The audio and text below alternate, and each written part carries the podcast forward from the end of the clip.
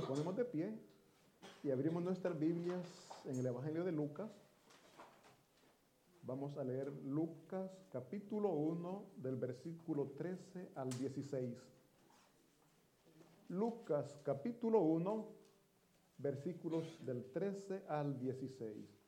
El tema de este sermón es: no dudemos de la palabra de Dios. Recordemos que la Biblia, mis hermanos, es la palabra de Dios. Aquí hay muchas promesas, pero de estas promesas muchas veces dudamos y pensamos, ¿será posible? ¿Yo también puedo? Tenemos, mis hermanos, Lucas, capítulo 1, versículos del 13 al 16. Amén, porque lo tenemos todo. Bueno, leemos la palabra de Dios en el nombre del Padre, del Hijo y del Espíritu Santo. Dice el versículo 13. Pero el ángel le dijo: Zacarías, no temas, porque tu oración ha sido oída. Y tu mujer Elisabet te dará a luz un hijo y llamarás su nombre Juan. Y tendrás gozo y alegría, y muchos se regocijarán de su nacimiento.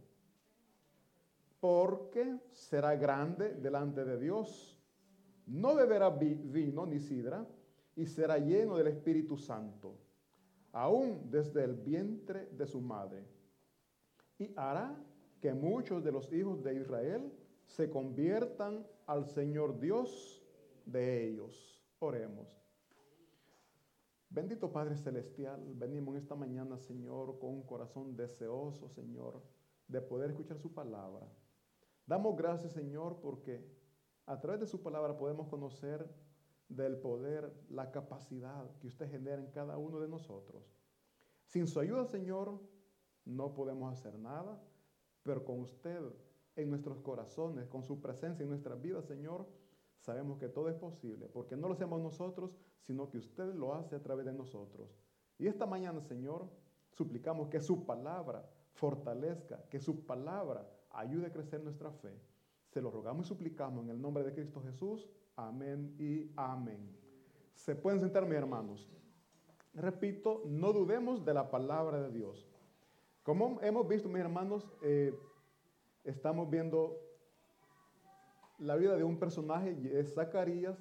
Zacarías era un sacerdote judío, mis hermanos, era un ministro que laboraba en el templo y administraba su mantenimiento, enseñaba a las personas la palabra de Dios y dirigía los servicios de adoración. En ese tiempo, mi hermano, eran tantos los sacerdotes que habían en Israel, que para que todos pudieran dar un servicio, los dividieron por grupos o por ministerios, formando 24 grupos. Y cada grupo, mis hermanos, era una cantidad grande que habían de sacerdotes. Los sacerdotes, mis hermanos, cada mañana iban al templo y quemaban incienso. Mientras los sacerdotes quemaban el incienso, la población, todos estaban fuera, elevando sus oraciones al Señor. Y el humo que subía del incienso que estaban quemando representaba la oración que el pueblo estaba haciendo, que estaba subiendo a la presencia del Señor. El servicio que un sacerdote tenía, mis hermanos, era maravilloso, era grande. La palabra de Dios nos dice que ellos estaban prácticamente dedicados a esto. Ellos no ejercían trabajos, labores, sino que su vida era propiamente dedicada al servicio del Señor. Dice la palabra de Dios que cuando Zacarías le llegó el turno, bueno, ellos, les repito, eran tantos sacerdotes que para entrar administrar ellos lo echaban suerte, lo hacían sorteado, como decimos nosotros. Y la palabra de Dios dice que en esa ocasión, pues la suerte recayó sobre Zacarías. Y cuando él entró a ofrecer, a administrar el servicio, cuando él estaba ofreciendo el sacrificio, cuando él estaba quemando incienso, un ángel se le presentó. Y el ángel se le presenta. Y es ahí lo que estábamos leyendo. El versículo 13 le dice, veamos del versículo 11, mis hermanos, para que veamos, dice: Y en lo que él estaba ministrando, en lo que él estaba haciendo el sacrificio, dice, se le presentó un ángel del Señor puesto en pie a la derecha del altar de incienso. Cuando Zacarías, mi hermano, vio al ángel, dice que se turbó al verle y le sobrecogió temor. Me pongo en lugar de él, mis hermanos. Él está dando su servicio, quemando incienso, y al lado derecho del altar dice que vio a un ángel, dice que él se llenó de temor. Algo inesperado. Él le estaba dando su servicio, pero no se esperaba que este ángel pues se le presentaba, que fue el ángel Gabriel. Y el mensaje que le da el ángel Gabriel es que dice, y el 13 dice, pero el ángel le dijo, Zacarías, no temas, porque tu oración ha sido oída, y tu mujer Elisabet te dará a luz un hijo, y llamarás su nombre Juan. Mis hermanos, lo que me gusta aquí, las primeras palabras que le dice el ángel a Zacarías es, no temas. Dios conoce, mis hermanos, lo más interno de nosotros.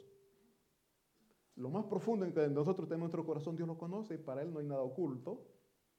Quizás nosotros venimos y aquí reímos, compartimos, digamos que ocultamos los problemas, las dificultades que nosotros tenemos, la tristeza, el dolor que en el corazón hay, muchas veces lo ocultamos. Pero delante de Dios no hay nada oculto, mis hermanos. Dios conoce su dificultad, Dios conoce su angustia, Dios conoce su dolor, y esta mañana le está diciendo, no tenga temor, no tema, porque Él está escuchando su oración. Nosotros oramos y no vemos la respuesta de Dios y pensamos, Dios, mi oración no la escucha. Mis hermanos, la respuesta que Dios nos está dando es sí, Él escucha nuestra oración. Dios está escuchando, Dios está viendo su problema. No se desesperen, mis hermanos.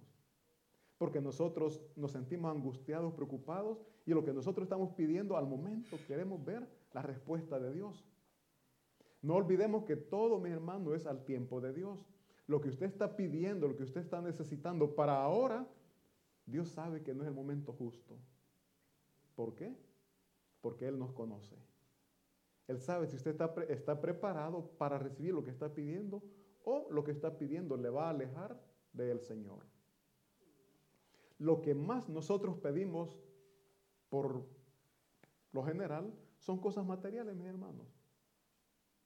Bonito fuera que pidiéramos, Señor, dame ese crecimiento espiritual que necesito. Señor, ayúdame a amar a mi prójimo, igual que a amarte a ti. O sea, tendría que ser nuestra oración. Señor, ayúdame a poderle tender la mano al que lo necesita. Pero por lo general siempre nuestra petición es, Señor, ayúdame porque tengo este problema, porque tengo esta enfermedad, porque mis hijos aquí, que mi padre, mis hermanos. Nos extendemos más que a dar gracias, más que a dar gracias, a pedir. Y eso es lo que nosotros muchas veces nos entristece, cuando no estamos recibiendo lo que estamos pidiendo.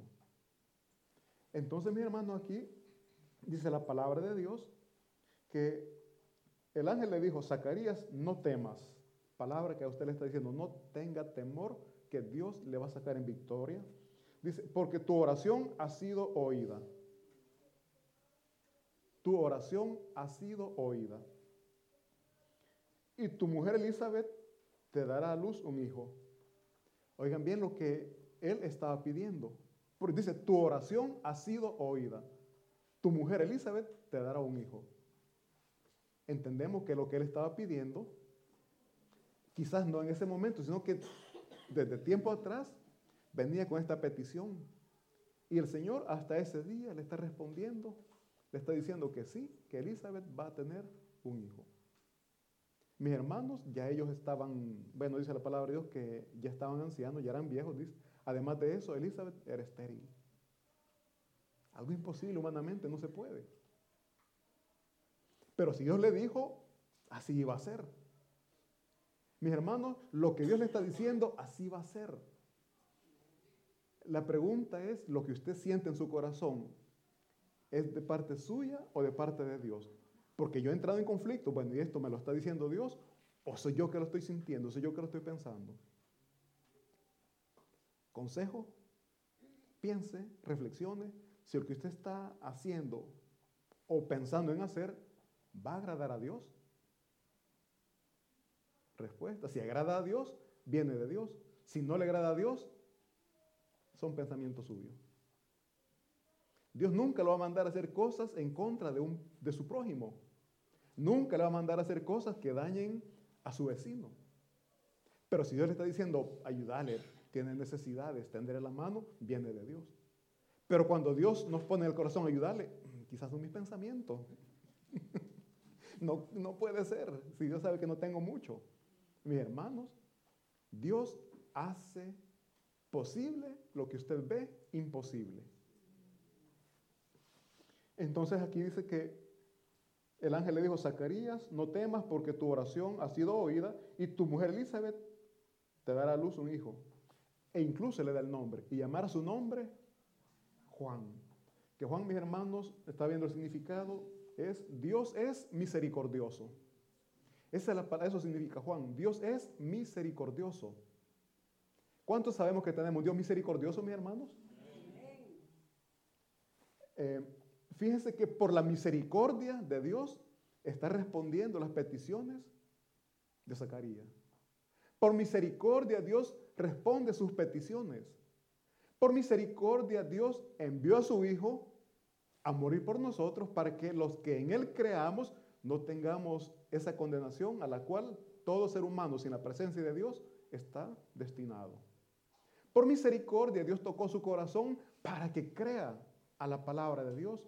Porque allá afuera muchas personas están escuchando, están recibiendo la palabra de Dios, pero no creen. No creen.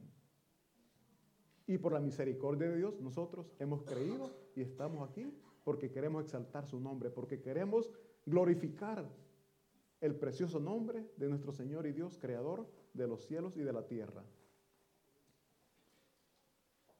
Entonces, mis hermanos, dice aquí que la oración de Zacarías había sido escuchada. Él estaba pidiendo un hijo. Zacarías, mi hermano, era un fiel servidor de Dios.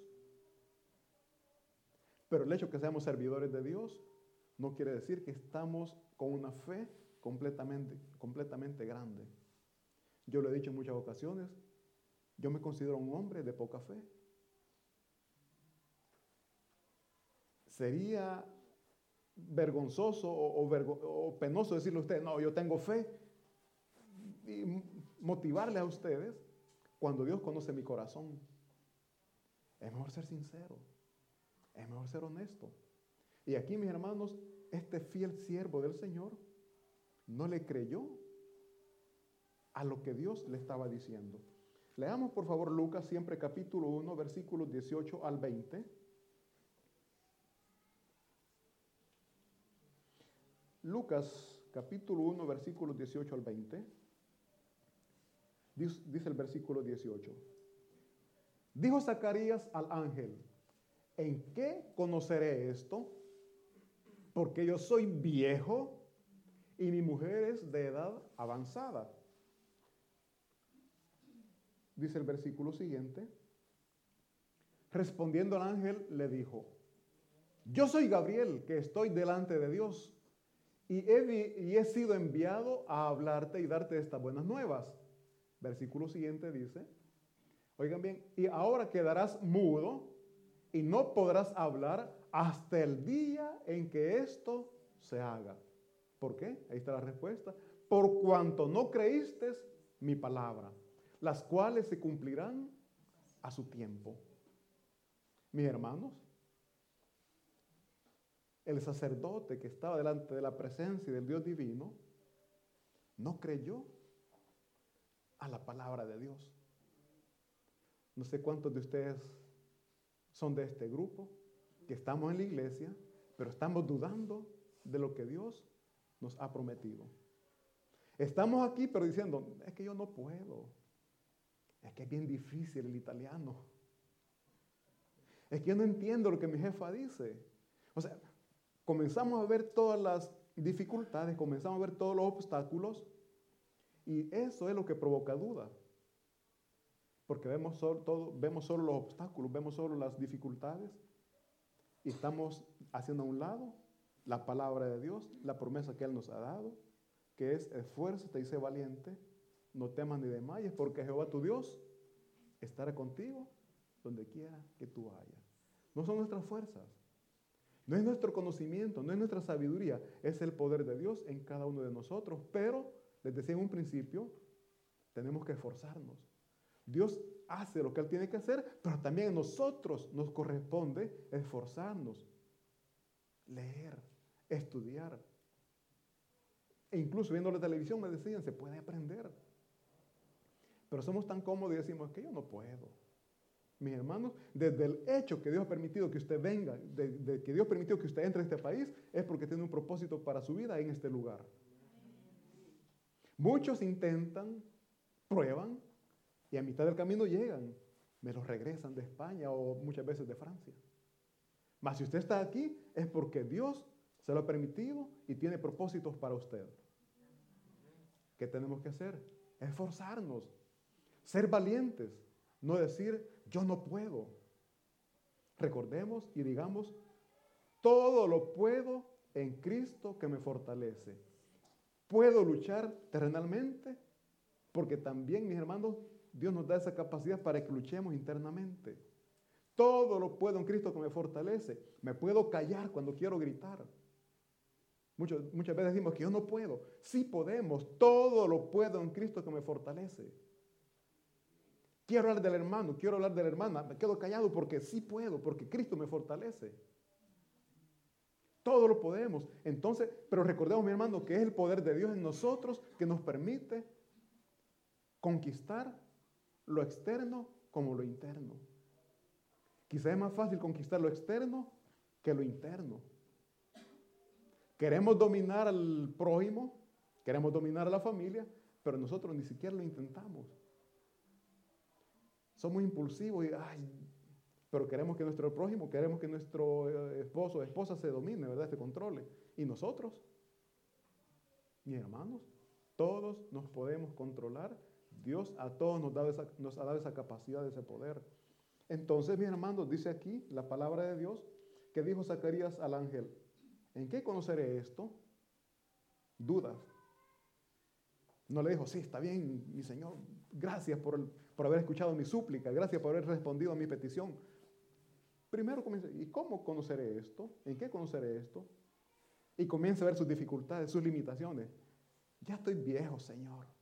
Si esta oración, esta petición te la hacía cuando estaba joven y no pude, ¿y ahora cómo? ¿De dónde? Dijeron. Mis hermanos, él comenzó a ver los obstáculos que él tenía en su humanidad como hombre. Por naturaleza humana, él decía, no puedo. Pero aquí Dios, a través del ángel, está diciendo lo que iba a suceder. Entonces decimos que nosotros dudamos porque nos consideramos incapaces, mis hermanos, de realizar ciertas actividades. Él se sentía incapaz, no, ya no puedo. Además, si mi esposa ya está vieja también. Además, es estéril. O sea, les digo, él comenzó a ver solo los obstáculos. Olvidó que era Dios mismo que le estaba hablando a través del arcángel Gabriel. Fíjense, mi hermano, que les decía que esta oración, me imagino que no era en ese momento que la había hecho, sino que desde ese tiempo atrás venía con esta oración. Como también esas oraciones que usted tiene, que quizás desde hace muchos años usted está pidiendo ya, e incluso hasta olvidó las peticiones que él le hizo. Mis hermanos, dice la palabra de Dios que para él no hay tiempo. Nosotros estamos metidos en tiempo. Para nosotros hay ayer, ahora y mañana. Para Dios, no. Dios está fuera del tiempo. Y la oración que usted hizo hace tiempo, le digo, hoy Dios se la puede responder. La pregunta es, ¿usted está creyendo a la respuesta que Él está dando? No sé en su corazón qué hay. No sé qué usted está pidiendo al Señor. Pero pensemos, lo que estoy pidiendo, ¿me va a mantener cerca del Señor o me va a alejar? ¿Lo que estoy pidiendo va a agradar a Dios o no le va a agradar? Porque en nuestra humanidad muchas veces pedimos, pero repito, pedimos solo cosas materiales. Señor, dame esto, dame esto, dame esto. Y yo siempre he dicho, si Dios nos concediera lo que estamos pidiendo, un buen trabajo, un buen salario, una buena casa, un buen carro y todo, ¿cómo nos comportaríamos con nuestro hermano, con nuestro prójimo? Con un buen salario tendríamos la capacidad en nuestro corazón de decir, me voy a despojar de estos 100 euros, se los voy a dar a mi hermano. Hoy tengo un buen salario, le puedo dar esto a mi hermano. No sé. Nuestra humanidad, mis hermanos, nos lleva tanto a la codicia, a la avaricia, que aunque tengamos para ayudar, no lo queremos hacer. No lo hacemos. Y es allí donde nosotros mismos nos limitamos a recibir las bendiciones que Dios tiene para nosotros. ¿Por qué? Veíamos el domingo pasado, parece, que tenemos que sembrar. Queremos cosechar, pero no queremos trabajar, no queremos sembrar. Mis hermanos, si Dios le provee a usted, es para que usted ayude a quien lo necesita. Nuestra oración tiene que estar basada en lo que a Dios le agrada, lo que Dios nos manda a través de su palabra. Entonces dice aquí, mis hermanos, que Zacarías dudó porque vio las limitaciones que él tenía. Pero el ángel le dijo, yo soy Gabriel que estoy delante de Dios. Soy yo que te lo estoy diciendo. Esta es palabra de Dios. ¿Por qué no crees? ¿Por qué estás viendo tus limitaciones? ¿Que acaso tenemos un Dios lleno de limitaciones? Mis hermanos, nosotros decimos, hay una linda alabanza, el Dios de lo imposible. Tenemos un Dios de lo imposible. Lo que usted ve imposible, es imposible para usted, pero no para Dios. Para Dios todo es posible, mis hermanos. Ahora yo quiero enfocarme a lo que nosotros vemos imposible, a lo espiritual, a la santidad a la cual Dios nos llama. ¿Usted es santo, mi hermano? Ese silencio, ya dudó, mi hermano. Dice, no dudemos de la palabra de Dios. Dice la palabra de Dios que Él nos ha santificado. Si Dios nos ha santificado, somos santos para Él. Y la palabra santo no es, mis hermanos, perfección. Santidad es apartados para Dios, apartados del mundo para Dios. La vida que usted estaba llevando antes, cuando no le pertenecía a Dios, cuando su vida era, perdón la palabra, mundana, usted ya se apartó de ahí. Espero en el Señor. Y si está todavía allí, este es el día en que pueda escuchar la voz de Dios y pueda salir de ese lugar. Dios lo quiere santificar. Dios ya lo santificó. Oigan bien, Dios ya lo santificó. Pero usted duda. ¿Por qué?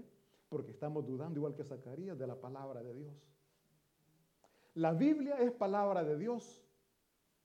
Y además dice la palabra de Dios que cielo y tierra pasará, pero su palabra, y se va a cumplir hasta lo más mínimo que está escrito acá. Entonces, si Él dice que nos va a dar la santidad, creámoslo, mi hermano. Pero, repito, tenemos que dejar esa vida de inmundicia, esa vida pecaminosa de la cual Dios nos está pidiendo que salgamos.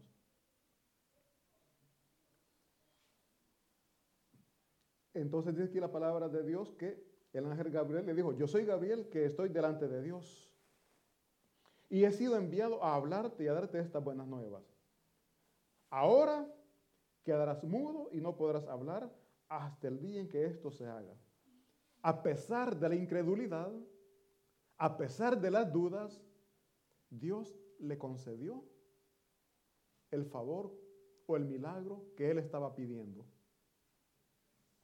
No sé ustedes, mis hermanos, pero han tenido alguna necesidad y han dudado que se pueda, que se logre, y al final lo han hecho.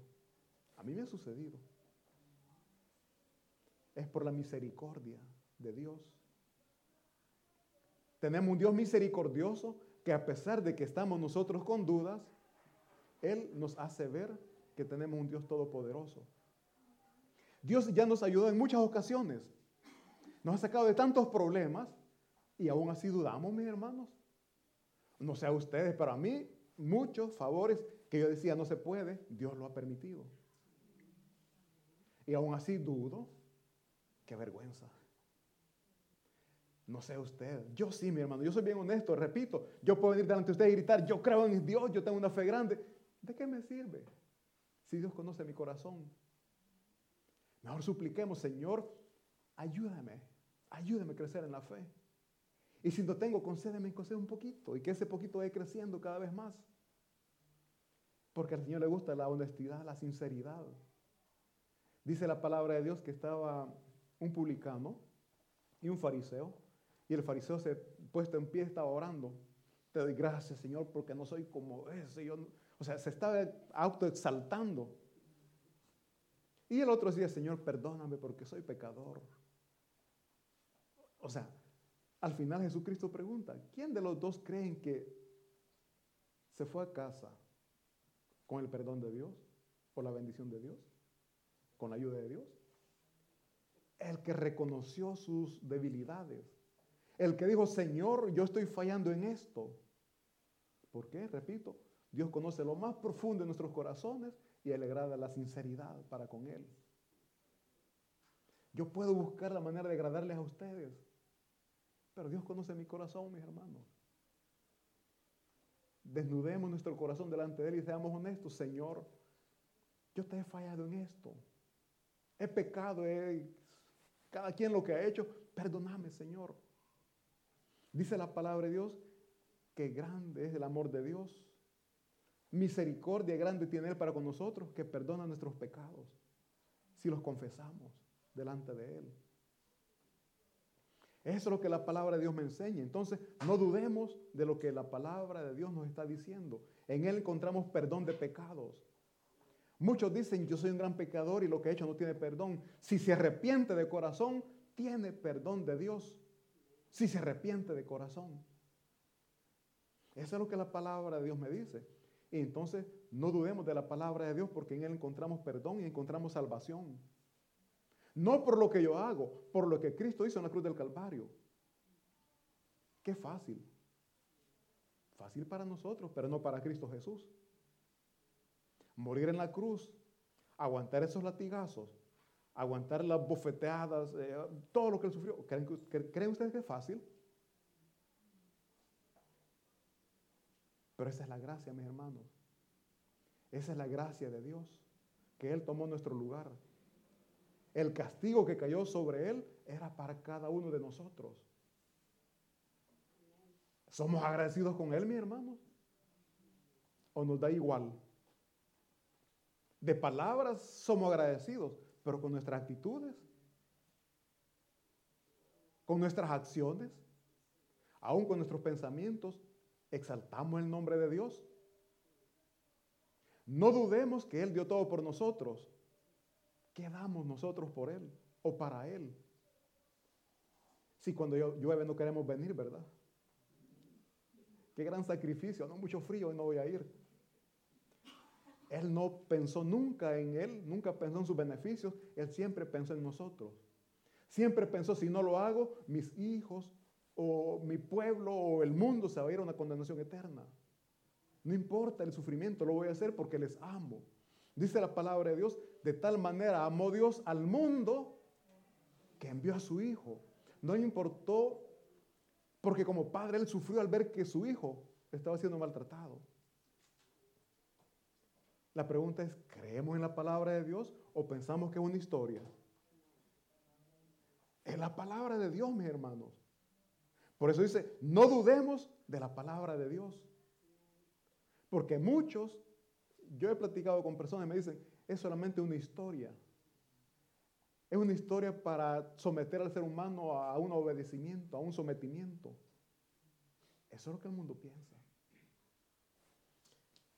Entonces, mis hermanos, nosotros tenemos que buscar la manera de agradar a Dios porque hemos creído en su palabra, porque hemos creído en sus promesas. Dios cumple su palabra. Leamos, por favor, siempre Lucas, capítulo 1. Versículo 31. Vamos a ver aquí, mis hermanos, cuando el mismo ángel se le presenta a una joven virgen. Oigan bien, Era una mujer, tenía seguramente, para que Dios la haya elegido, tenía dones, privilegios que Dios se las dio. Pero entre una mujer y un sacerdote hay mucha diferencia.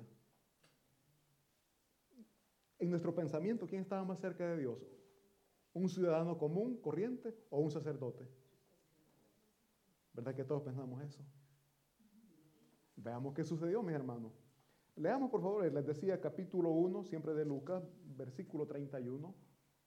Aquí el ángel se le presenta a una joven virgen y le dice, y ahora concebirás en tu vientre y darás a luz un hijo, y llamarás su nombre Jesús. Dice el versículo siguiente, este será grande y será llamado Hijo del Altísimo. Y el Señor Dios le dará el trono de David su padre. Versículo 33 dice, y reinará sobre la casa de Jacob para siempre, y su reino no tendrá fin. Imagínense todo lo que le está prometiendo. ¿Qué hubiera pensado usted? ¿Es un sueño? No creo que mi hijo va a ser un rey. O sea, comenzamos a ver lo que les decía en un principio, las limitaciones. Vemos el no se puede. Además, en ese periodo, Israel estaba siendo sometido por el Imperio Romano. Estaban sometidos. Y llega el ángel y le dice a ella, vas a ser madre de un rey. Dice, veamos por favor el versículo siguiente, la respuesta que le da María. Entonces María dijo al ángel, ¿cómo será esto? Pues no conozco varón. Respondiendo al ángel le dijo, el Espíritu Santo vendrá sobre ti y el poder del Altísimo te cubrirá con su sombra. Por lo cual también el santo ser que nacerá será llamado Hijo de Dios. ¿Qué habrá pensado ella? Yo, hijo, mi hijo, hijo del Dios Altísimo. O sea, le digo, en nuestra humanidad, o sea, pongámonos en el lugar de ella, una jovencita. Siempre vemos lo imposible.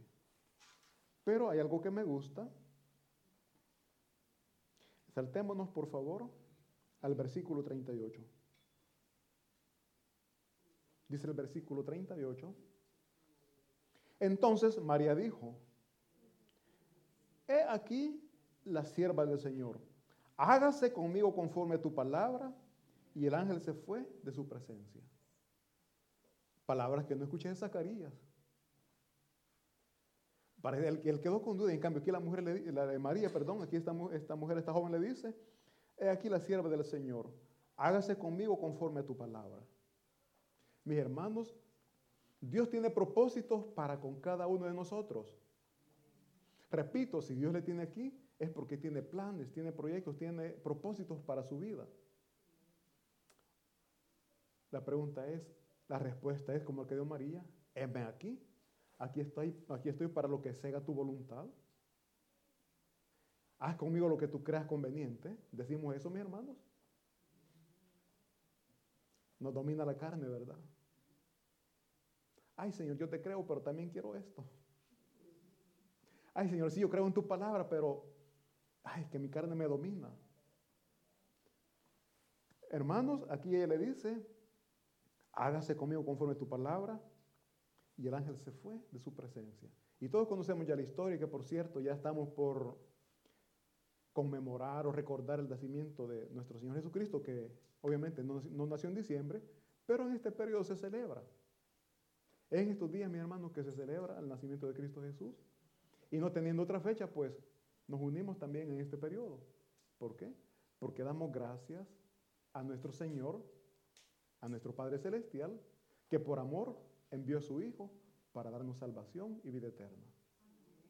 Haya sido que nació en marzo, abril, octubre, noviembre, diciembre. Lo importante es que nosotros estamos en nuestro corazón adorando y exaltando a este ser divino que vino y se entregó por amor a nosotros. Y de esa divinidad comparte con nosotros. ¿Lo creemos? No dudemos de la palabra de Dios. Él viene y comparte con nosotros de su gloria. Dice la palabra de Dios que por amor a nosotros, en Él cayó la maldición que era para nosotros. Maldito fue al morir en la cruz del Calvario. La maldición que era de nosotros, para nosotros, cayó sobre Él. Y aquí está lo bonito. De la santidad de Él nos da a nosotros. De la santidad de Él nos da a nosotros. ¿Cree usted en la palabra de Dios? ¿O duda de esa santidad que Él ha puesto en usted? Dios nos ha hecho santos, mis hermanos. No dudemos, Dios nos ha hecho santos, pero también, mis hermanos, recordemos, y lo que les decía hace un momento, que esa santidad nos mueva a salir de la vida pecaminosa que estamos llevando. Esa santidad nos va a mover, el Espíritu Santo nos va a decir, esto que estás haciendo no está bien, salí de aquí, deja esto que no está bien. Porque el Espíritu Santo está en nosotros y siempre, bueno, dice la palabra de Dios, que nos redarguye. Nos hace entender, nos hace saber lo que no está bien. Y aquí viene la lucha interna en nosotros. ¿A quién voy a obedecer? ¿A mi carne o al Espíritu? ¿A quién de quién me dejo dominar? Repito, mis hermanos, con Cristo somos más que vencedores y podemos vencer ese orgullo, ese ego, esa vanidad que en nosotros hay. La palabra de Dios dice que Él vino y nos da de su poder. Nos da la capacidad de vivir como Él vino y vivió en la tierra. ¿Cómo Él vivió? ¿Humilde o era jactancioso? Esa humildad tenemos nosotros que buscar. Porque Él vino y nos enseñó cómo nosotros tenemos que vivir. Entonces, busquemos por favor Lucas capítulo 1, siempre versículos del 57 al 64 vamos a leer.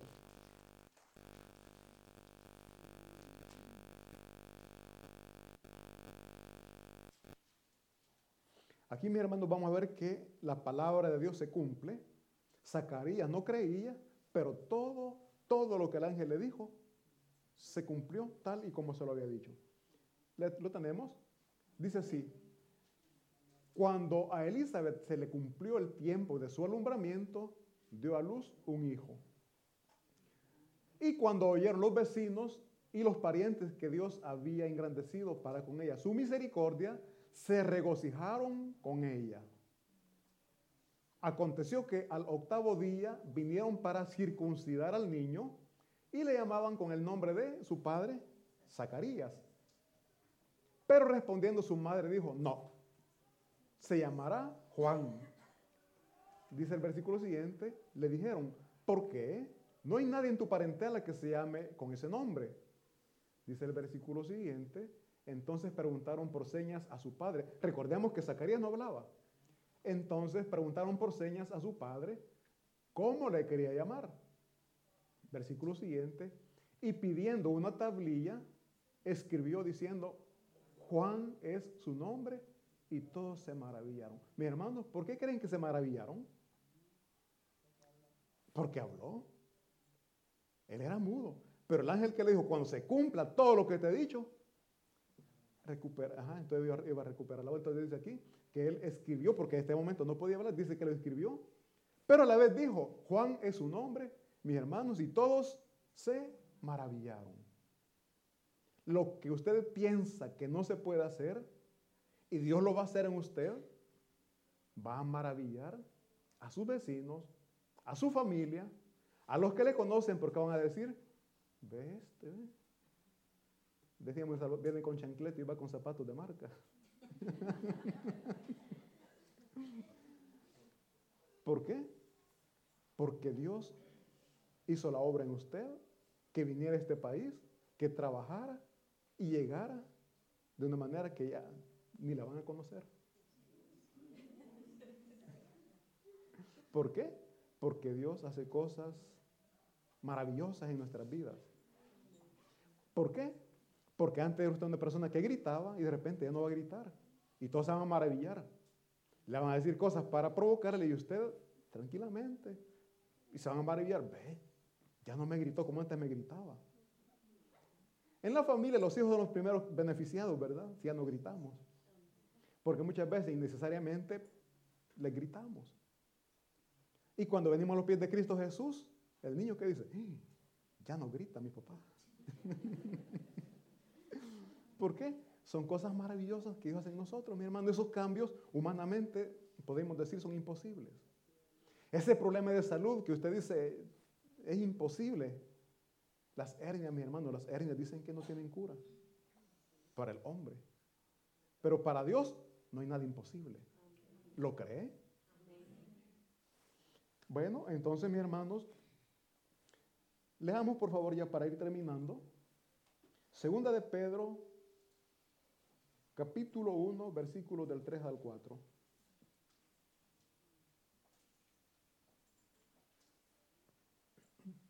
Segunda de Pedro, capítulo 1, versículos del 3 al 4. Dice así: como todas las cosas que pertenecen a la vida y a la piedad nos han sido dadas por su divino poder, mediante el conocimiento de aquel que nos llamó por su gloria y excelencia. Dice el versículo siguiente: por medio de las cuales nos ha dado preciosas, oigan bien, por medio de las cuales nos ha dado preciosas y grandísimas promesas, para que por ellas llegaseis a ser participantes, oigan bien, de la naturaleza divina, habiendo huido de la corrupción que hay en el mundo a causa de la concupiscencia. Oigan bien, mis hermanos. Y esta es la palabra de Dios. Y hemos dicho que no debemos o no tenemos que dudar de la palabra de Dios. Dice aquí, por medio de las cuales, por medio de Jesucristo, nos ha dado preciosas y grandísimas promesas. Mi hermano, estas preciosas y grandísimas promesas, ¿cuáles son?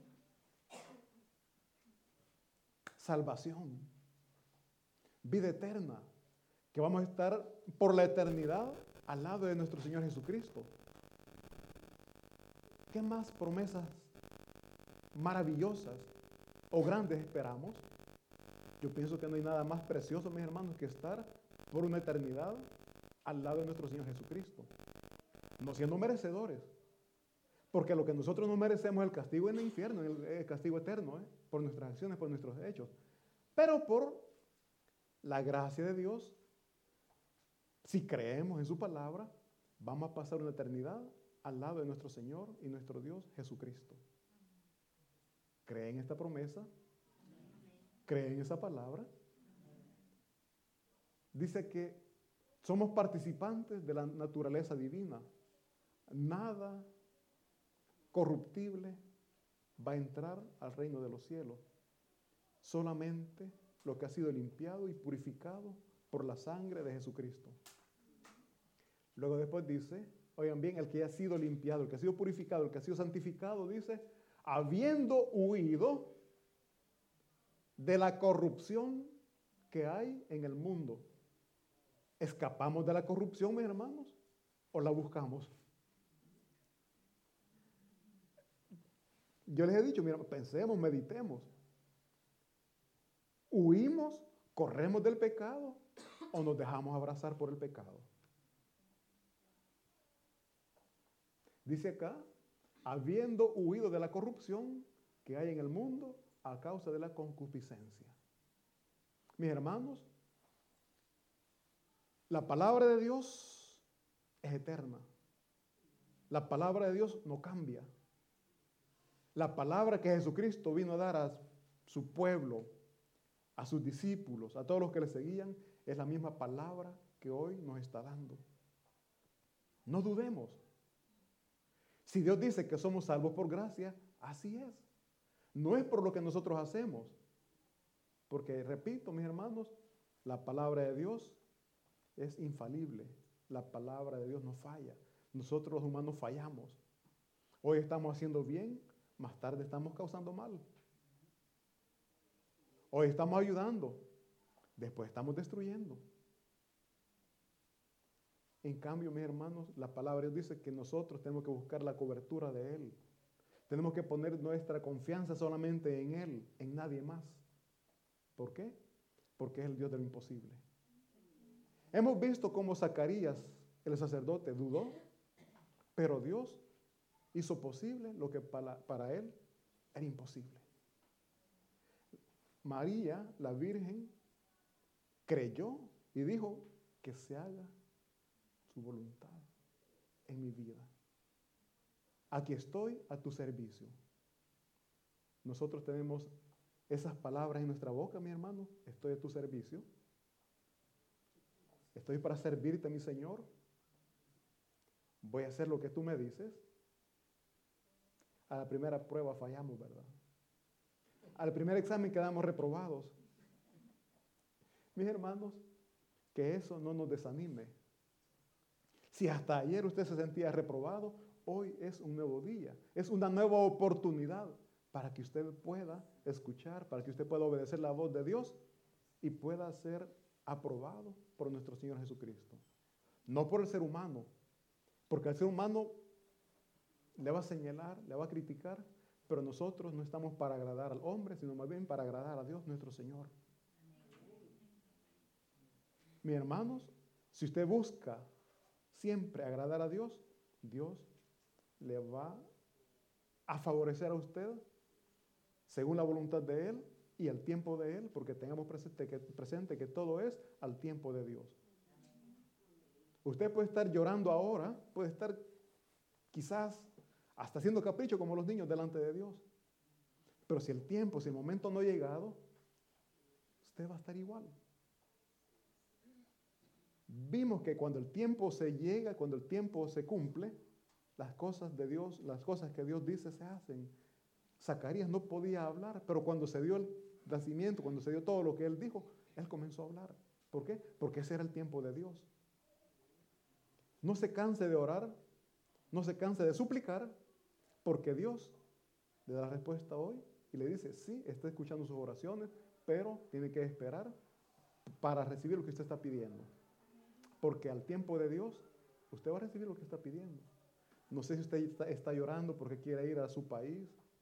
No sé si está llorando porque necesita ciertas cosas. Es al tiempo de Dios, mi hermano. Si se va ahorita, quizás no querrá regresar. Pero Dios dice, no, todavía no. Usted va a ir y se va a quedar.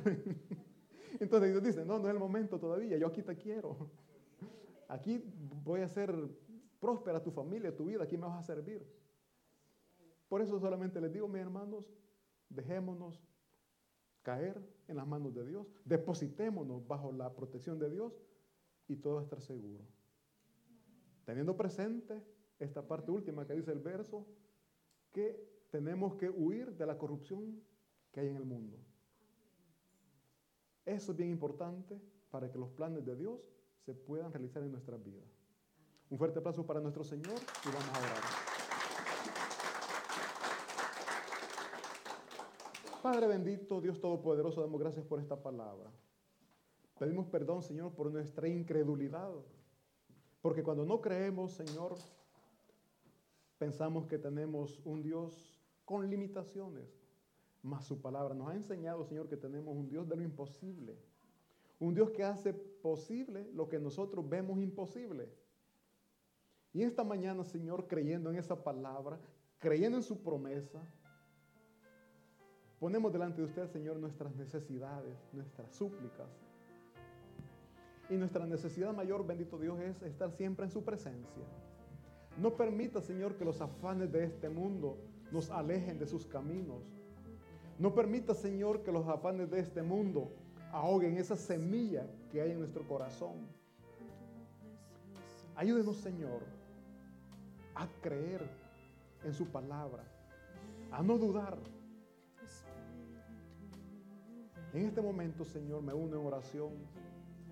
Me uno a las peticiones que mis hermanos en estos momentos están poniendo delante de usted.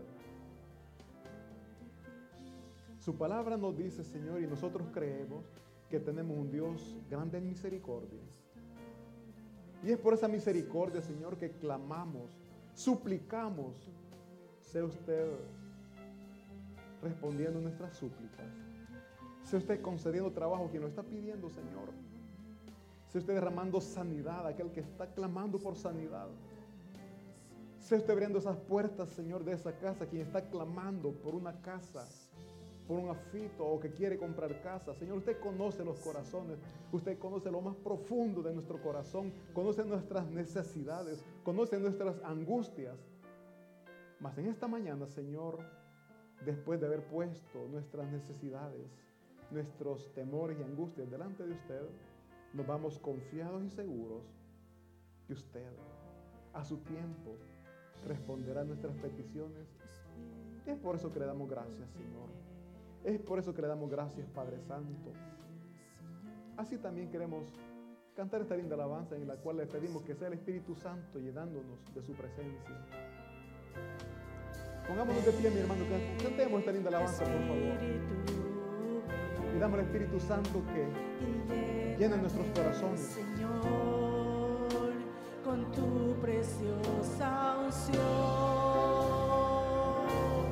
purifícame y lávame, renuévame, restáurame, Señor, con tu poder,